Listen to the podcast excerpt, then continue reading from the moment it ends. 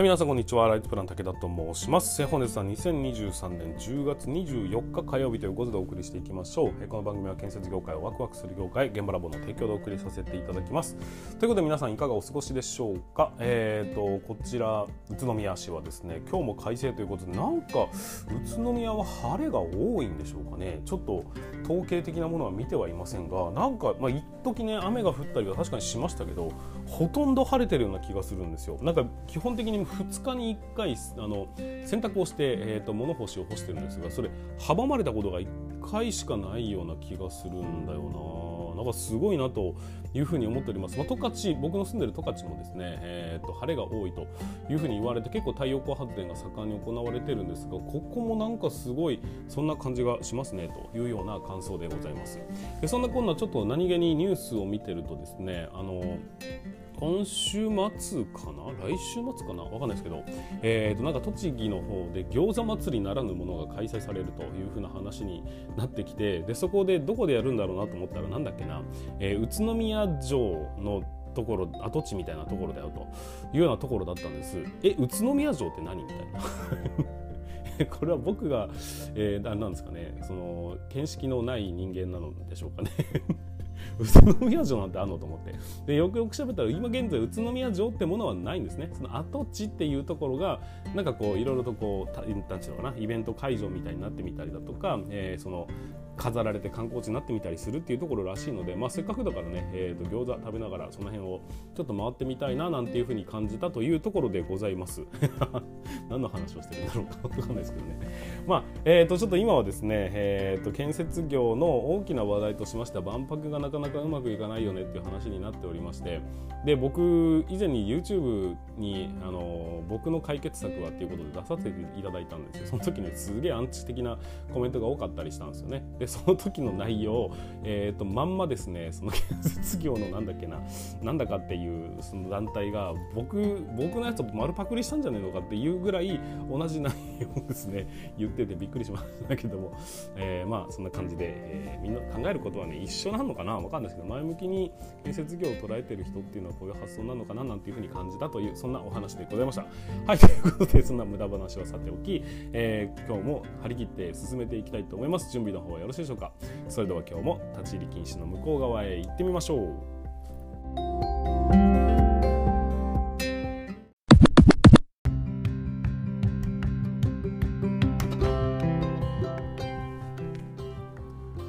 はい、皆さんこんにちは。ライズプラン武田と申します、えー、建設業を持ち上げて楽しい仕事にするために YouTube チャンネル建設業を持ち上げる TV を運営したり、現場ラボというサイトでは若手の育成、働き方改革のサポートをしたりしております。はい、ということで本日も進めていきますが、今日の本題は何かと言いますと、えー、現場監督において、現場において、うん、片付けはとても重要ですというお話をさせていただきたいというふうに思っております。えーと、最近はですね、新人さんだとか、これから入建設業に入ってくる人たちに対して、えーと、この仕事のね、楽しさだとか、あとは注意事項みたいなところをお話しするという、まあ、そんなシリーズで走っているのでその一環としてお聞きいただければと思います。で先輩たちにとってみると、えー、若手を育成するときに、えー、教育をするときの、えー、ための資料としてね使っていただければなというふうに思いますのでよろしくお願いいたします。はいということで改めていきましょう。現場では片付けってめちゃくちゃ重要なんですということをお話しさせていただきたいと思います。多分皆さんが思い描いている片付けっていうものと,、えーと、僕がお話しする片付けそもそもですね言ってる角度が違います。同じことを言ってはいるんですがその現場監督とはっていうふうに考えていくとこういう考え方にならなきゃいけないよという部分になりますのでぜひね最後までご視聴いただければというふうに思っております。まずは皆さんちょっと想像してみてくださいというところで、えー、例えばですねぐっちゃぐちゃな状況、まあ、オフィスでもいいです。現場でもいいです。このぐっちゃぐちゃで全く片付いてないそこら中ゴミだらけの状況でさあ今日からここで仕事してくださいと言われたらどう感じるでしょうか？僕は気持ち悪いなっていうふうに思いますね。もう腹が立ちますね。なんで片付けから始めなきゃいけないんだよっていうふうに、まあ、単純に思いますという話です。じゃあもう一つ、えー、もしもね、えー、現場を経験したことがあるのであれば職人さんに対してこのぐちゃぐちゃな状況でさあ仕事してくださいという立場で言ったらどうでしょうか？職人さんきっとどういうリアクションをするだろうなっていうのをちょっと想像してみてほしいんです。おそらくですが喧嘩の状態になるんじゃないでしょうか。というふうに思ったりします。まあ少なくともね、えー、綺麗な状態で仕事をするのか汚い状態で仕事をするのかって、まあ、話が全く違ってくるぐらいやっぱり整整理整頓そして清潔清掃と言われるね、えー、この体きれいにするということですごく重要なことだというのは、まあ、感覚的にもなんとなく分かりますよねというところなんです。じゃあそもそもですが一般論として清清掃だとか片付けとかねそういうような言葉っていうのの一般的な意味ってどうなのかっていうと、まあ、普通はですけどもえ作業効率を向上させる目的。もしくはトラブルを予防しましょうという目的からきれいにする必要があるよと。要はね、えー、きれいな方が作業ってスムーズにいくでしょと。きれいにしておけば、えー、となんかつまずいて転んだりとかもしないでしょというところ。ここに多分フォーカスを当てている。もしくはきれいに仕事をするって気持ちがいいでしょみたいな気持ち的な部分にアプローチをして一般的な、えー、片付けだとか清掃っていうことの意味を語られてるんだというふうに思うんです。ところが現場監督にとってみて現場にとってみてですかね、えー、この清掃清潔清掃、うん、片付けみたいなことっていうのは全然意味がちょっと違ってくるんです。それは何なのか、えー、今回はですねここで結論をお話しさせていただきますが、えー、片付けとは段取りであると。いうこと。ここをしっかりと理解をしておかないと、えー、片付けなんて別にしなくてもいいんじゃないとか面倒くさいよねっていう気持ちがふつふつと生まれてしまう可能性があるんです。それを払拭するためにもねこの言葉ちゃんと理解してください。もう一回言います。重要なので。片付けとは段取りなんですという話なんです。えーと、例えばですが整理整頓清潔清掃、まあ、よくですね現場で聞かんと聞くことのできる、えーと、4S とかまあ、これにね、えーと、いろんなものがくっついて 6S みたいなこと言われたりするんですが、まあ、基本的には整理整頓清潔清掃という言葉があるんです。じゃあ前半の整理整頓って何の目的なんですかっていうことをよく考えてみてください。ただただ綺麗にきちんとしておくと気持ちいいよねっていうことじゃないんです。これは、えー、と所定の位置に物が、えー、と常に置いてある状態をキープしましょうってことなんですよ。つまりはどこに何があるのかっていうのをいつも同じところにある状態を確保すること。これが整理整頓というふうな言い方をします、まあ、当然おのずとそれをやることによって現場を片付いていくわけですがそこが目的なのではなくいつでもどこでもあそこには何があるっていうことが誰もが認識できる状態にしましょうという話です。結果として次何か仕事をする時にね何でもいいです。例えば、えー、懐中電灯でもいいですね。懐中電灯を探そうと思ったら昨日までここにあったのにないって話になったら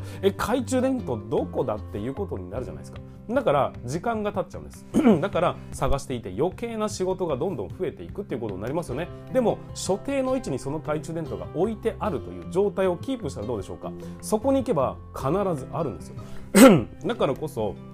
えーと、整理整頓をするということは所定の場所にいつも置いてあるものをいつものように置いておくだけ。これを確保することでつまりは次の仕事をやろうとした時にスムーズに、えーと、仕事を進められることができる。つまりはこの整理整頓というのは段取りのことを言ってるんだよと。終わったら片付けましょうねっていう。片付けにフォーカスされがちですが片付けることによって何がしたいのかというと結局は次の仕事の段取りをしましょうねと。言ってるに過ぎないという話なんです。じゃあ清潔清掃っていうのはどうですかっていうと,、えーと、先ほど、うん、と想像してくださいで言っておりますがぐちゃぐちゃな状態だったとしてでも仕事しなきゃいけないとなったらどうでしょうか？まず何から始めます？とりあえず片付けるかから始まると思いません。だから、えー、仕事っていうのは、えーと、本当は8時から始めたかったのに9時から始めざるを得なくなるよねっていう状態になるんです。だから、えー、もしも次の仕事いきなり始めることができるしたらできるとしたらどういう状態になってればいいですかね。きっと綺麗になってれば、えー、いきなり「はいじゃあ始めます」って言っていきなり始めることができるじゃないですか。つまり、えーと、スタートをスムーズに切ることができる状態。これはつまりは準備がしっかりできてるからですよね。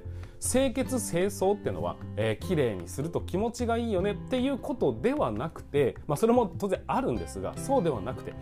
段取りなんです。いきなり来た人がいきなり仕事を始めれるような状態にするために前の作業が終わったら一旦リセットしましょうという状況を作ること。これが、えーと、清潔清掃ということの、ま、意味なんだよっていうことを理解していただきたいんです。だから整理整頓は重要。そして清潔清掃は重要なんだよと言われるんですがこれって結局ね片付けをすることによって次の仕事をいかにスムーズに進めるのか。つまり準備を常にしておこうぜっていうのが片付けの本当の意味なんだよということを理解していただきたいと思います。皆さんこれから仕事をしていくともしくは仕事をされている方はこんな話を聞いたことがあると思いますが、えーと、優秀な人の机は綺麗。これはですねめちゃくちゃ重要なことなんです。つまり、まあ、今までの話で大体分かっていただいたといただけたと思うんですが片付けを、うんと、一般的にはね片付けにまで気を使えるぐらい優秀っていうふうに言われるんですけどそういうことじゃないんです。なぜ優秀なのかというと次の仕事に移行するための準備が常時整ってますよねっていう状況になるから仕事をポンと振られたとしてもすぐにそこにね、えーと、スムーズに移行することができるということつまりは常に片付けができてるっていうことは常にいつでも仕事の準備ができてるっていう段取りが常にできてるということになるんで結局同じことを言ってるんです。片付けをするということはつまりは次の動き出しをスムーズにしましょうとかそういうようなこととほぼほぼイコールになってくるんだよって話なんです。で全く同じことがですね今度は優秀な現場監督の現場は綺麗っていう言葉があります。もしくはトイレを見れば現場が綺麗かどうかが分かるなんていう言われ方もしますが結局これも同じことです、えーと、結局ですね段取り次のことを段取りするとおのずと現場って片付くはずなんです。次の段取りってことは、えーと、次の職人さんがもしくは次の自分の仕事がスムーズにスタートを切れる状態にするということをやろうとしたら嫌顔でもまずは綺麗にしないと話にならないということが分かってくるはずなんです。だから片付けと準備っていうのは準備をするために片付けをするとかじゃなくてそもそも準備と片付けっていうのはイコールなんだよという話なんです。で、えー、この、やっぱりねこう現場が綺麗だよねとか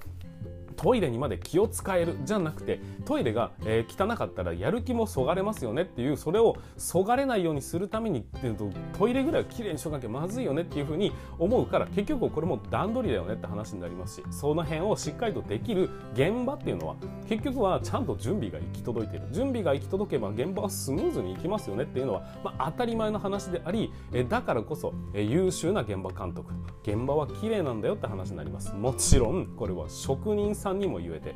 職人さん仕事はねなんかうまいような気がするんだけど最後ここの業者さんガッチャガチャにして帰ってくんだよねっていうような状況になると結局は自分たちさえ良ければいいっていうことになるんでこれいつか必ず自分にも返ってきますから、えー、そういう人ほど、えー、次の現場に行った時に現場が汚かったらなんだこんなんじゃ仕事できねえじゃねえかって吠えるんですがでもね、えー、大抵の場合その人、えー、片付けないで帰っていくことが多いと思いますつまりは、えー、やっぱり片付けがしっかりできる人っていうのは次の仕事のことを考えられる人次の仕事が考えられるということはつまりは優秀であるということになります。これを全部裏返しにするとどうなるかっていうと綺麗にできない現場はトラブルだらけっていう、えー、とスムーズに現場って進まないんです。結局、えー、と綺麗にするということは段取りをすることですね、えー、段取りをできてる現場っていうのはスムーズにいきますよね。段取りができてない綺麗じゃない現場はいきなりこうガチャガチャのとこ片付けるところから始まっていきなりストレスから始まりますなんでお前片付けしろって言っとかねえんだよとかなんで俺がやんなきゃいけねえんだよっていう気持ちで仕事をすることになるといつもの手順を省くだとか気持ちが焦ってしまってなんかこういつもと違う行動をとってしまって結果事故が起きてみたりだとかあとは、えーと、喧嘩になってみたりだとかっていうさまざまなトラブルを、えーと、要因になってしまいかねないという部分なんです。まあ、これも当たり前の話なんです。結局理由は何ですか？何でですか？それは段取りができてないから。できてないから。じゃあ段取りができてないのはなぜですか？そもそも片付けができてないよねと。片付けとはというのはねつまりは段取りなんでえーと、そこができてないってことは、えーと、仕事はうまくいかないっていうのは、まあ、当たり前の理屈なんだよということをしっかりと理解していただきたいというふうに思います。はいということで今回はですねこのようにですね、えっと、片付けというもの清掃というものってすごく重要なんだよとお話をさせていただきました。まあ、ここまで何度もね、えー、繰り返しましたんで分かると思いますが結局は清潔清掃整理整頓みたいなねそういうことがしっかりとできる片付けができる人っていうのはつまりは段取りがしっかりできる人であり、まあ、要はね先読みができてるんで次動き出す時のことを考えながらいくとおのずと片付くに決まってんじゃんっていうことを考えていくと結局は、えーと、現場監督にとって片付けをしっかりすること、えー、清掃に意識を向けることこれによって僕ら施工管理の質が向上するんだよということは間違いのない部分なんだということを理解していただいてですね、えー、ぜひこれからの仕事を頑張っていただければなというふうに思っております。はいということで本日も最後までご視聴いただきましてありがとうございました、えー、今回はま新人だとかね若手だとか、まあ、これから建設業に入る人にとっても、えー、有意義なお話だったりねあとは教育に役立つようなお話をさせていただきましたのでぜひ、えー、皆さん、えーと、ご活用いただければなというふうに思っております。はいということで、えーとこのようにこのチャンネルはですね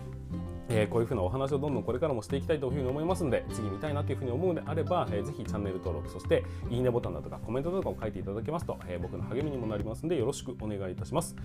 はい、ということで本日も最後に、本日はここまでにさせていただきたいと思います。ちょっと今日は噛む回数が多かったなというに感じますが、うん、もう少し精進してまいりますので、ぜひ今後もね、お付き合いいただければというふうに思っております。はい、ということで、えー、以上にさせていただきます。それでは全国の建設業の皆様、本日もご安全に。